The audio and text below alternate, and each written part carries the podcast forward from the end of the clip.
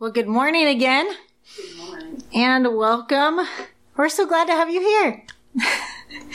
um, I tell you, I had a lot of fun studying this lesson, and I have way too many notes. you were right, Jim. this was a fun lesson.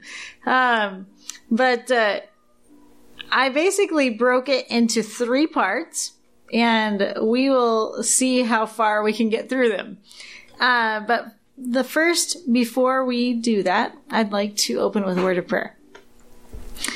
Our precious Heavenly Father, we thank you so much for your word.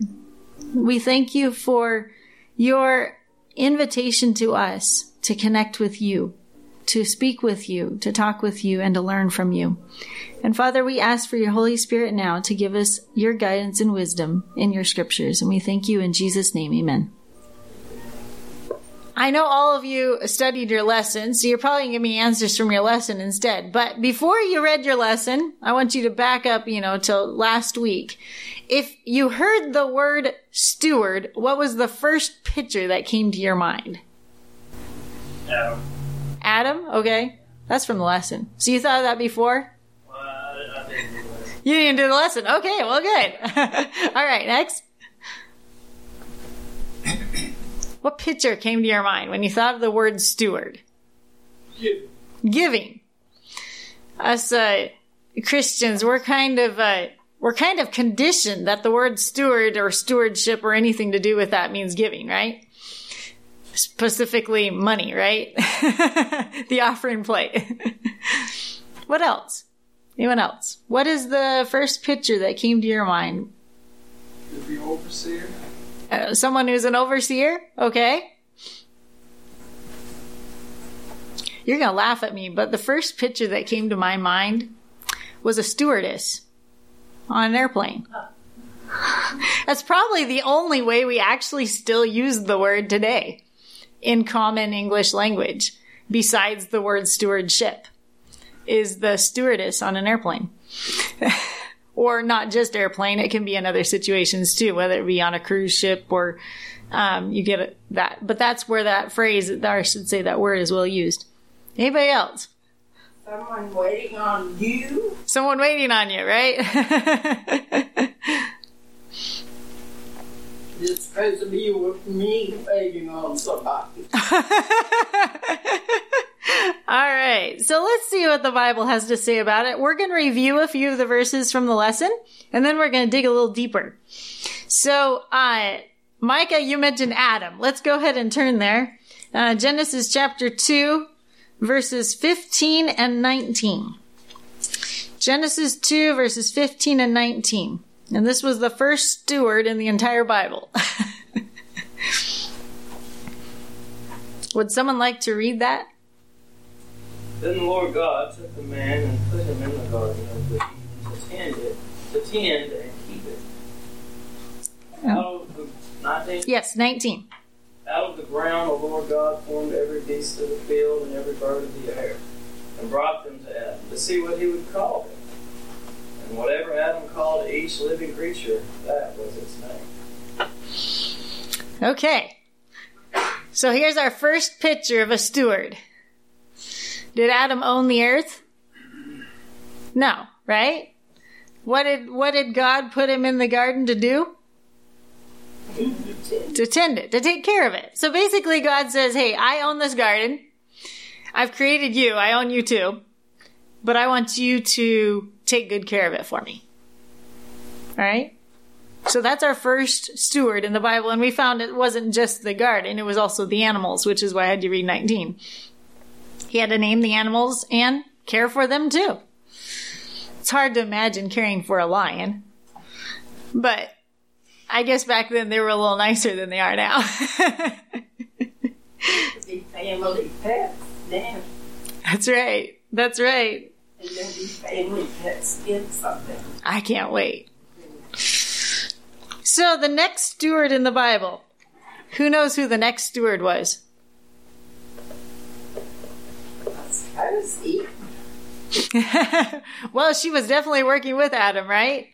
But if you fast forward a few chapters in Genesis, we find to another steward. Actually, Yeah, Abel was a shepherd, right? So yeah, that would be the next one. And Abraham, he didn't really own any land, right? He was kind of a nomad, but he did own his possessions, you know, his flocks and herds. So yes. Oh, Joseph. Joseph. Joseph is actually the next one where it's actually called something specific like that. Um, let's look at it. Jos- uh, excuse me, Genesis chapter 39.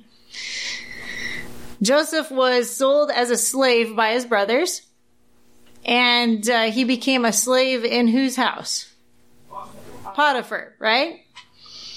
And uh, Potiphar quickly noticed that uh, even though he was one of the newest people to arrive in his household, he was the most honest. And so, what did Potiphar make Joseph?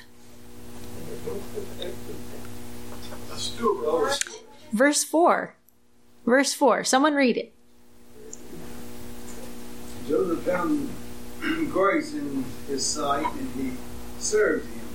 And he made him overseer over his house, and all that he had he put into his hand. So, that overseer, right? That's a steward.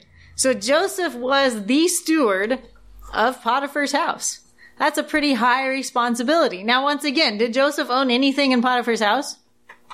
No, he was actually technically a slave, right? But as a slave, uh, being an overseer, uh, he actually had and was considered um, often back then, if they had a slave who was an overseer of someone who was in government, which Potiphar was, he was the captain of the guards of the king. So he was in military.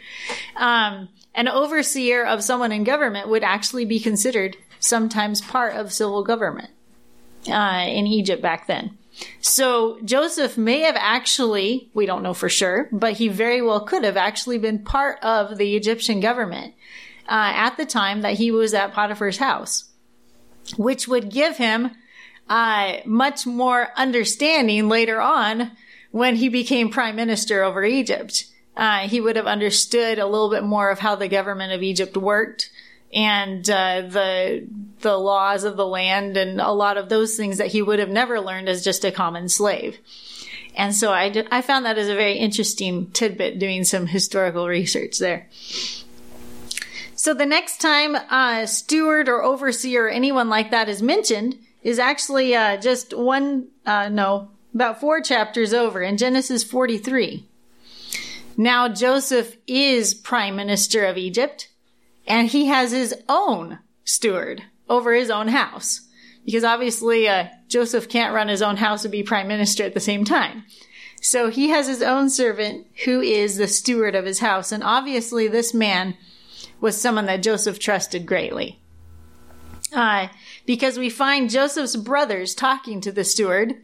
Uh, if you look at verse 19 through 23. Joseph's brothers, this is their second trip to Canaan.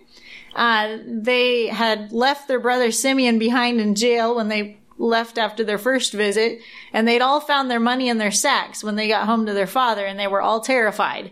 And so the first thing that they did when they got in, Joseph sent them directly to his house, and they walked right to the steward, and they're like, hey, we gotta make something right here. Yes, we, we've got, we got all this money that we paid you last time and we, we brought it back because, you know, we didn't, we didn't feel like that was a good thing, right? So let's see what, uh, let's read verses 19 through 23. Someone want to read that?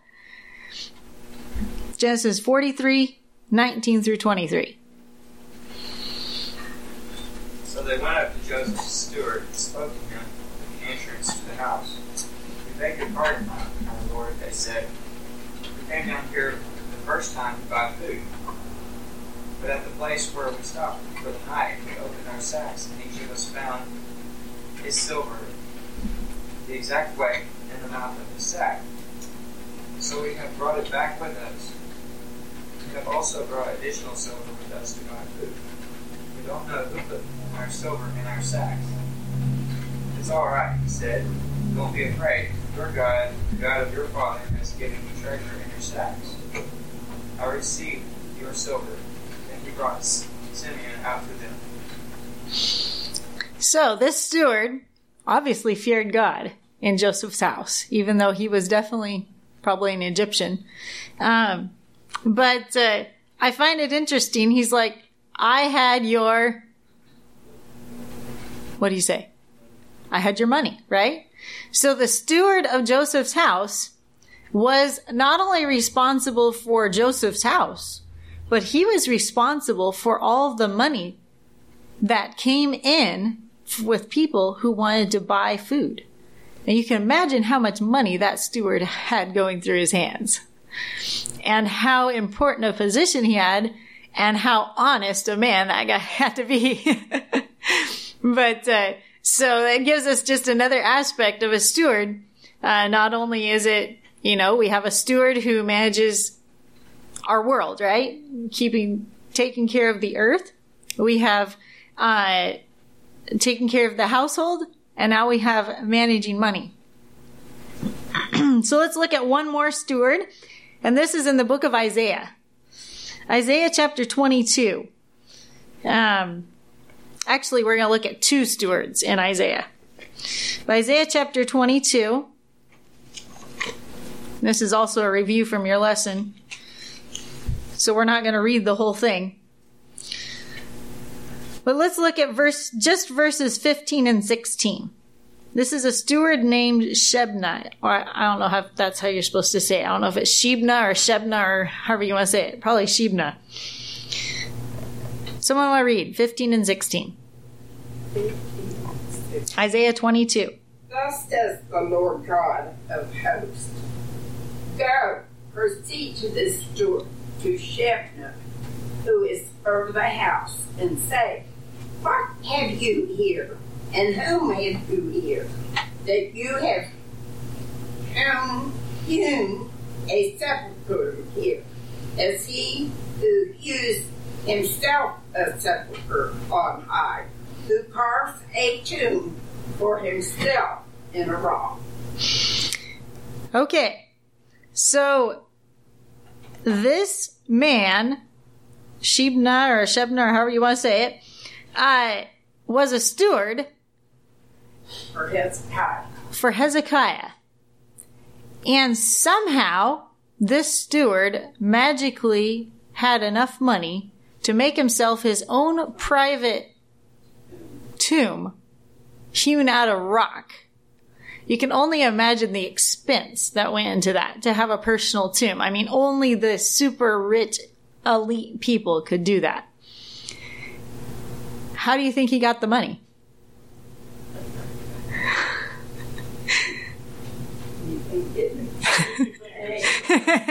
he stole it, right?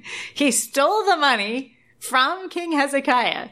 And God says clearly that because he stole from Hezekiah, he stole from God himself.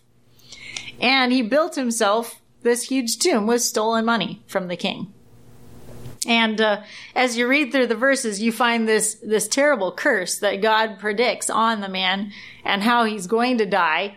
And then I found it interesting. God actually named the name of the man who was going to take his place. And let's look at that because I found it really interesting. Um, verses 19 through 23. Someone want to read that one now? Isaiah 22, verses 19 through 23. Verse 19 is the last verse on Shebna, and then it goes to uh, a new topic. Debbie, you want to read that? And I will drive thee from thy station, and from thy state shall he pull thee down.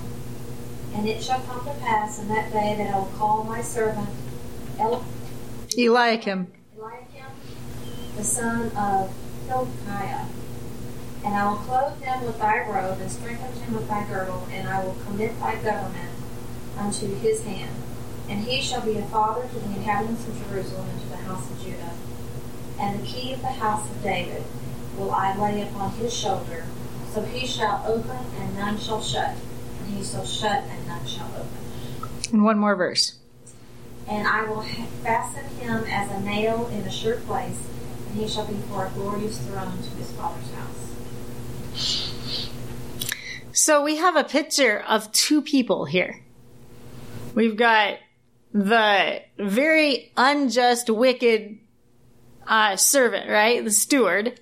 And then we have a beautiful picture of the character of the man who would take his place. Someone that God could trust uh, to take his place. And the blessing on him because he was a faithful steward. And uh, once again, we see just what a steward is and what a steward should be. so if you were to come up with a list of words based on what we, the Bible verses that we've covered so far, how would you describe a steward? Just haul out some words and I'll write them on the board.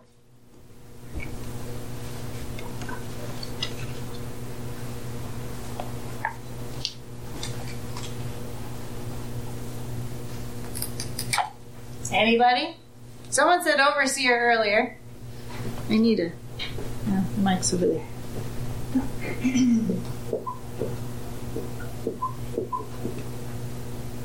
what else? How would you describe, based on the, the Bible stories that we've just covered, how would you describe a steward? Yes. Can I explain, the situation I was in, uh, Christina? I was given that type of position. I had hundreds of departments, banking, advertising, hiring, firing, everything. I, I had total management. And uh, everything was going excellent and with the Lord's help. He was blessing us in a way that it had to, had to be His help. But there come a time that I had, a, we called him an old man at the time because I think he had the attitude. One of my workers was, um, he was, uh, someone would call and they'd say, don't send that old Gabby man over here. He, he'd rather talk than do his work. But it come to a place either I had to fire him uh, if I kept my position I was an honest steward to the company. I had no choice. Either fire him or quit. My wife and I quit. One of the best jobs we ever had.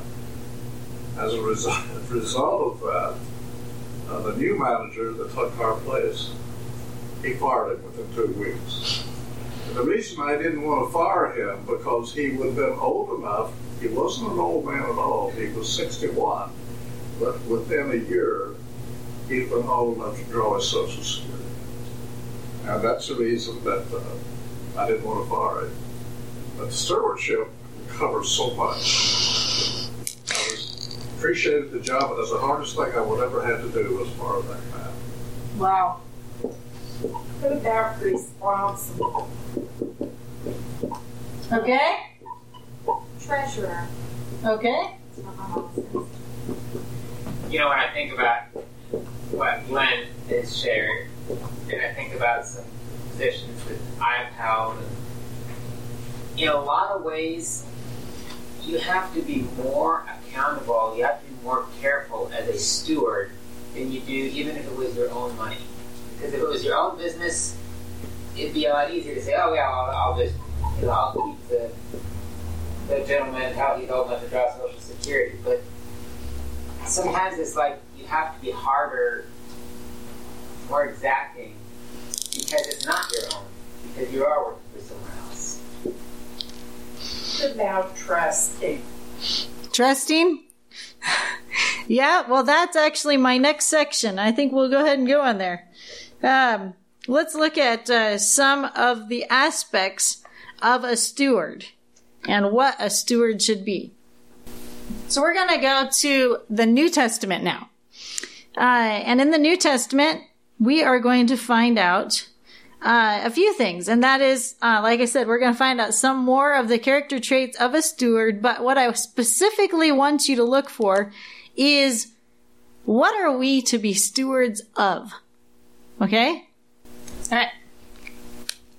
So keep that in mind as we look through some of these verses.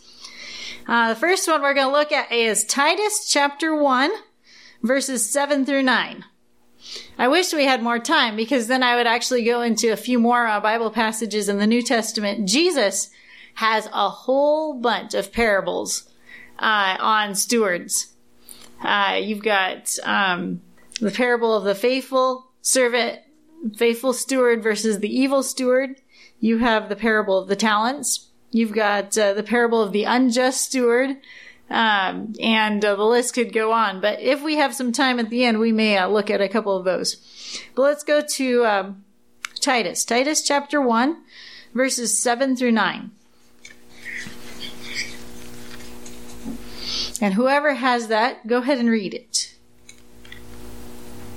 For a bishop must be blameless, as a steward of God, not self willing, not quick tempered, not given to wine, not violent, not greedy for money, but hospitable, a lover of what is good, sober minded, just, holy, self controlled, holding fast to the faithful word as he has been taught, that he may be able to able by sound doctrine both to exhort and convict those who contradict. Well, that's quite a list. I think that covered our whole list right there in one verse. it's very interesting um, what that word bishop means. You know what the word bishop means in the original Greek? The actual literal translation of that word is overseer. Interesting, huh? And of course, now we look at it as elder, right? Uh, elder or pastor. Um, so if you think of that, an elder or a pastor of a church is literally the steward of the church. you ever thought of it that way before? It's not steward of the money. I mean, yes, money was part of it, right? Money was one of those things in that list. But it wasn't just the money of the church. It's all the people in it, right? Ahead. I remember this uh, gentleman that came to our church in, in Hamilton, and he spoke of, he was the only bishop in the Seventh day Adventist church. And he explained just what you just mentioned. Uh, he had worked, it was a group of different denominations working together to feed the poor. And he was over all of them.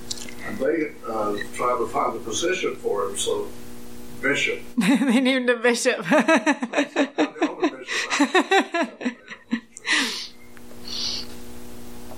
overseer.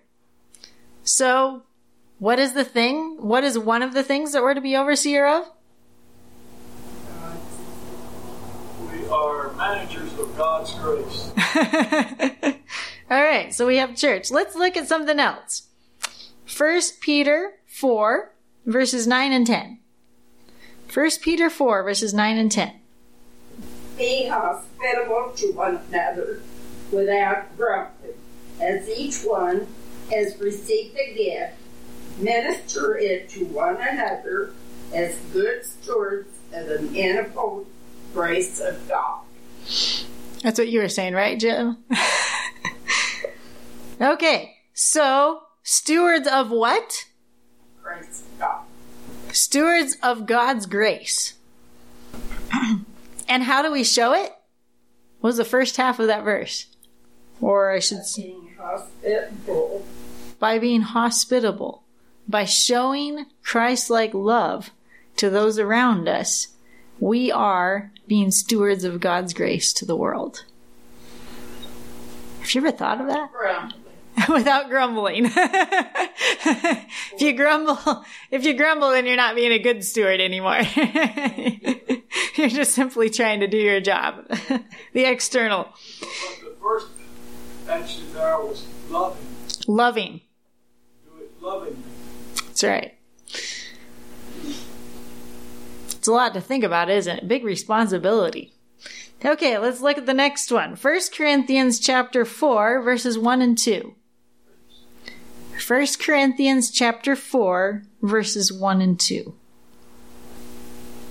Let a man so account of us as of the ministry of Christ and steward of the mysteries of God. Moreover, it is required in, in stewards that a man be found faithful. Okay, so we are stewards of what? Did anyone catch that? of Stewards of the mysteries of God. And what was the quality mentioned with that? Did anyone catch that? Faithful. Faithful. Faithfulness to the duty. So, it doesn't actually mention the word steward in this next section, but I want us to read this because this is an example. This is Paul writing about his own life in 2 Corinthians chapter 11. Let's turn there. 2 Corinthians chapter 11.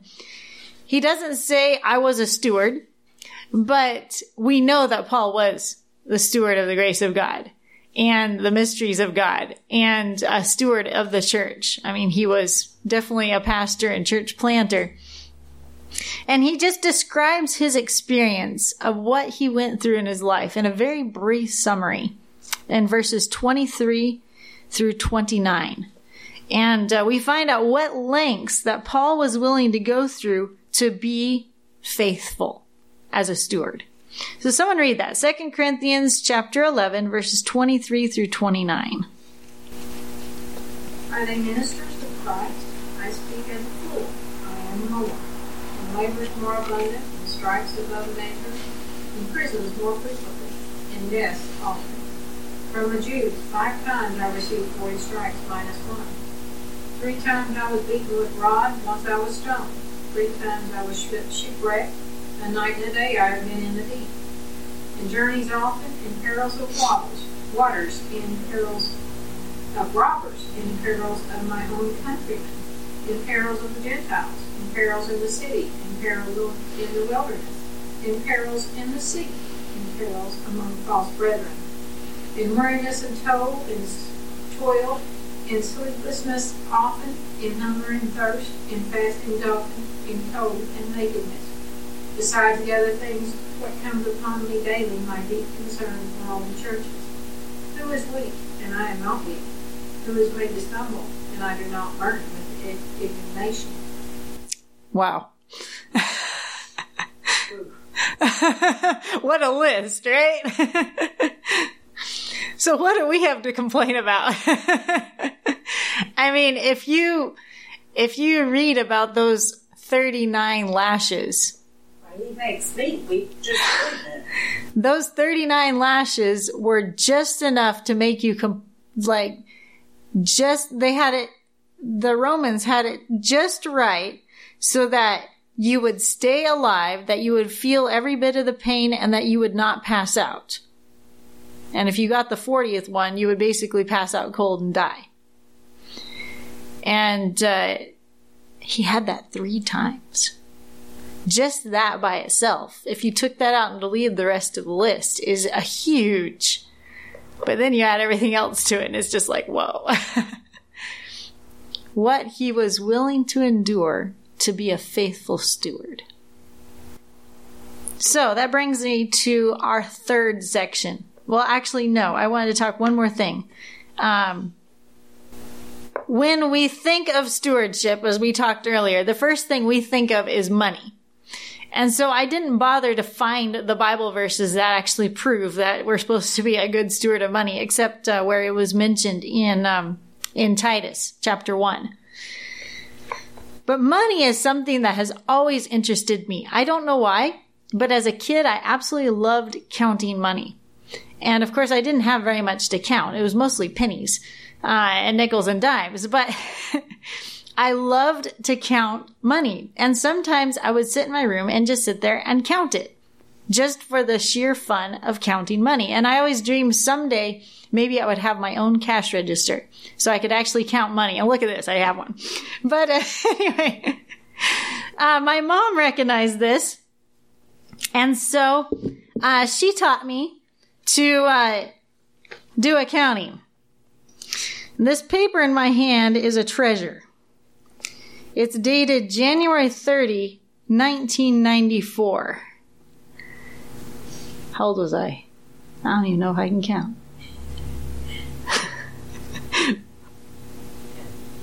I've been 10 and a half. Yeah, exactly to the day.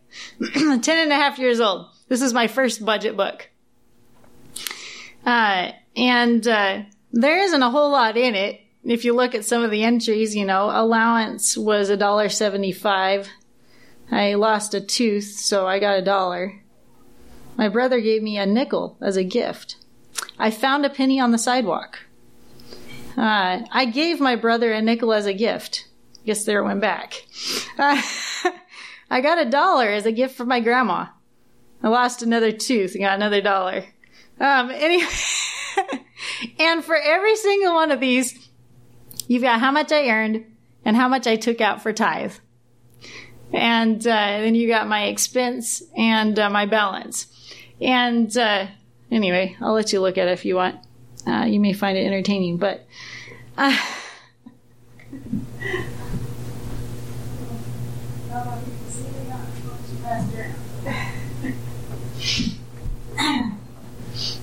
Daniel found it this week when he was cleaning out our file drawers. He's like, I didn't know you still had this. but that was my first lesson in stewardship as a child. And of course, before that, my mother had already taught me to take out tithe, but to be able to learn how to actually record it and keep track, uh, I, that um, that book was my favorite book. I would look for a penny on the sidewalk just so I could make another entry in my book because I had so much fun doing it. And uh, you know, if uh, we had the enthusiasm of a child about being a steward of what God has entrusted to us, how much different our church would be today. So let's go to part three. and I may have to erase a few things on the board. I'm to want to do, do some more talking over here. I want to give you an assignment. I'm going to give you two assignments today, okay? Just to warn you. But your assignment number one is I would like you, you can either do it now or preferably this afternoon when you go home. I would like you to sit and think and ask God to help you make a stewardship plan for your own life. Now, I do not mean analyze your budget and look at how much money you can give in the church offering. Okay, that's not what I'm talking about, okay? I'm talking about a stewardship plan for life. And before I go into it, let's look at just basically a brief list of everything that I personally found, and I'm sure you've seen it too now, in our study today on stewardship. What things that we are to be stewards of.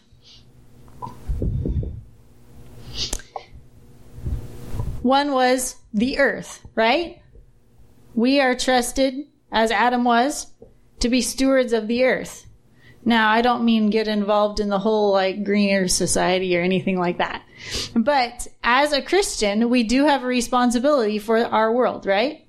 Uh, specifically our earth, the, the, uh, land that we own, the animals that are in our world, um, the things that we can do as responsible people living on planet earth. And then ourselves. We are to be stewards of our own lives. And of course, that would include our health, right? Have you ever thought that you were a steward of your health? Our time, our talents. Because we learned that God owns us, right? So if God's own us, God owns me, then I am a steward of me. Does that make sense? All right. And then, of course, we have our family. Those closest to us. Especially if you are a parent, you're stewards of your kids. If you are a husband, you're steward of your household. We're stewards of our family. And then Imagine what comes next. Anybody know? Our church family. right? We're stewards of our church family.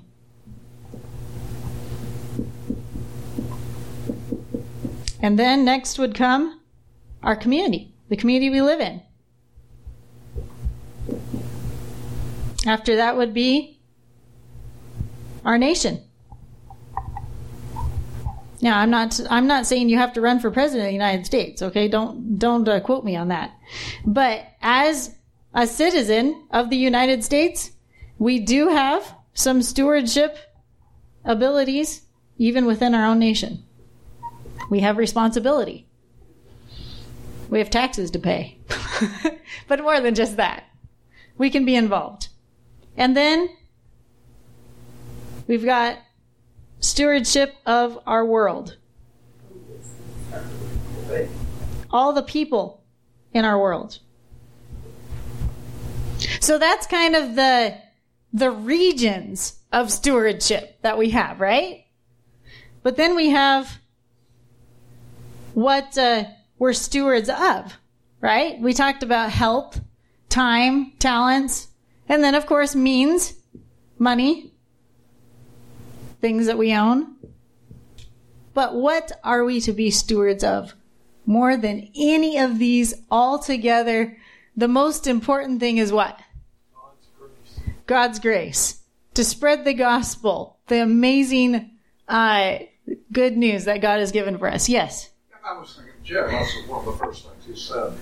Stewards of God's grace. That's right. In my mind, grace pretty much covers all of that because we are uh, responsible for our gifts, our time, everything uh, falls under grace. I think for, for me it does. And this whole thing that we just said, right? All of these things the earth, ourselves, our family, our church family, our community, our nation, our world those are all the places that we are to be ambassadors of God's grace or stewards of God's grace to all of those. Yes. Someone, someone asked me, Glenn, you're always so punctual. I'll tell you the reason why. Time is a gift. Yes. And I, if, if I'm late, I feel like I'm stealing somebody's time. That's right. We are stewards of time. God has given us 24 hours a day to be stewards of each day of every week. And what are we using it for? How are we using it to share God's grace to the world around us? So, now that you've seen all the areas, this is what I want you to make your stewardship plan on. Okay? Your stewardship plan is not to be how you're going to manage your money. It's going to be how you are going to share God's grace to all of these right here. That make sense? So this is your Sabbath afternoon assignment. Go home and pray and say, God, how can I share God's grace in a more effective way, intentionally, in all these areas of my life and all these aspects of our world? So that's assignment number one. Any questions on your assignment? Okay. Assignment number two.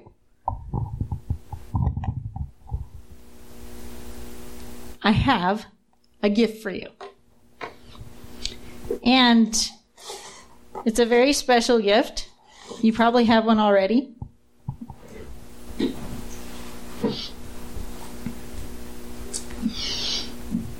I want to give every single person one, not family. Every single individual gets one of these. Anyone know what this is? Happiness Digest Steps to Christ. Okay. So I am giving you a gift of a book.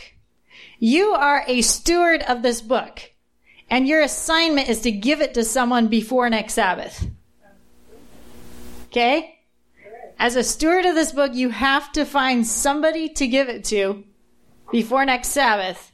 And at personal ministries time, I am going to ask you if you give it away. okay? so that is assignment number two. Thank you. So we have five minutes left, and I have one more thing that I want to share with you. I'm going to give you a peek into my own life, and I'm going to share with you my stewardship plan. Okay? I gotta see where I put the marker. Here it is. My stewardship plan every January, I do a new one for the year. And I sit down and pray and ask God to help me put it together.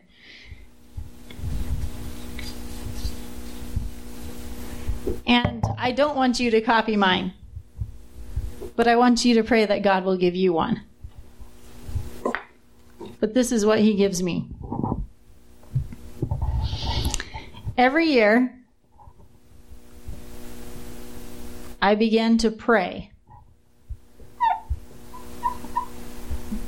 for one soul.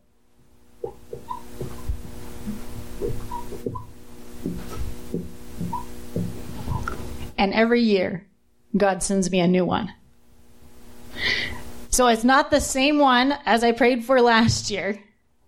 I pray for a new one. I pray for one person that I can intentionally be a part of their life and win them to Christ. And you know, in the last, uh, somewhere between 12 to 14 years that I've been praying this prayer, God has never, ever let me down. Sometimes He brings more than one, but He's always answered my prayer for one soul. So that's uh, that starts January every year. And then the next thing is I sit down and I make a list of my 10 most wanted. Make a wanted poster. And I make a new list every January because even though a lot of the people can stay the same, sometimes you have uh, new ones that come into your life that need more prayer than the ones you were praying for last year. But I always choose the top 10. The top 10 people that I can pray for this year become my 10 most wanted. And those 10 people, specific names, I actually write them down and I pray for them every single day the entire year. Then, every morning, so this is a year here. every morning, I pray for one opportunity to share Jesus with someone. Sometimes He gives me more. and there's nothing wrong with that. But you have to pray for it.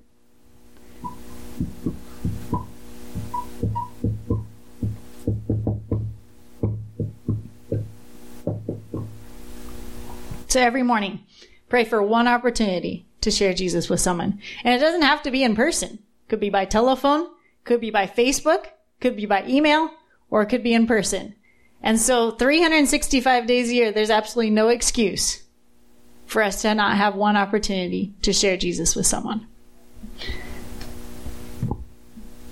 Then the next thing is I commit to spending time with God every day.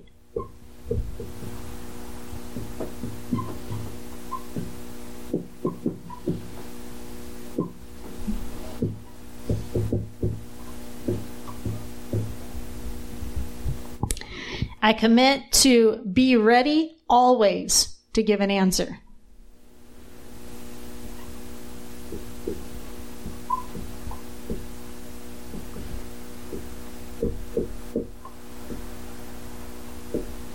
And of course, the only way to do that is through a connection with Christ.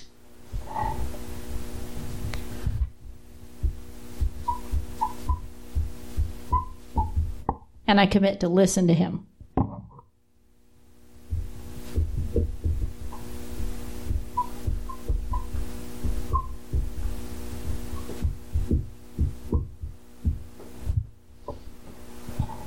That's my stewardship plan. And I tell you, it's been a wild ride. but it's been the greatest adventure of my life. And I've never ever regretted it. So every year I pray for one soul. Every year I write down my 10 most wanted names. And sometimes God sends me that one soul off of my 10 most wanted list. And sometimes he surprises me by bringing me someone completely that I wasn't even expecting. And then every day, pray for one opportunity to share Jesus. Commit to spend time with God every day. Commit to always be ready. In season and out of season, Paul says. Be ready to share Jesus. And then commit to having a connection with Christ and listening to what he says. You'll never regret it. But I pray that yours will not mimic mine word for word. I pray that God will give one to you, a stewardship plan for your life. And I know He has a special one for each of you. And I pray that you can find it.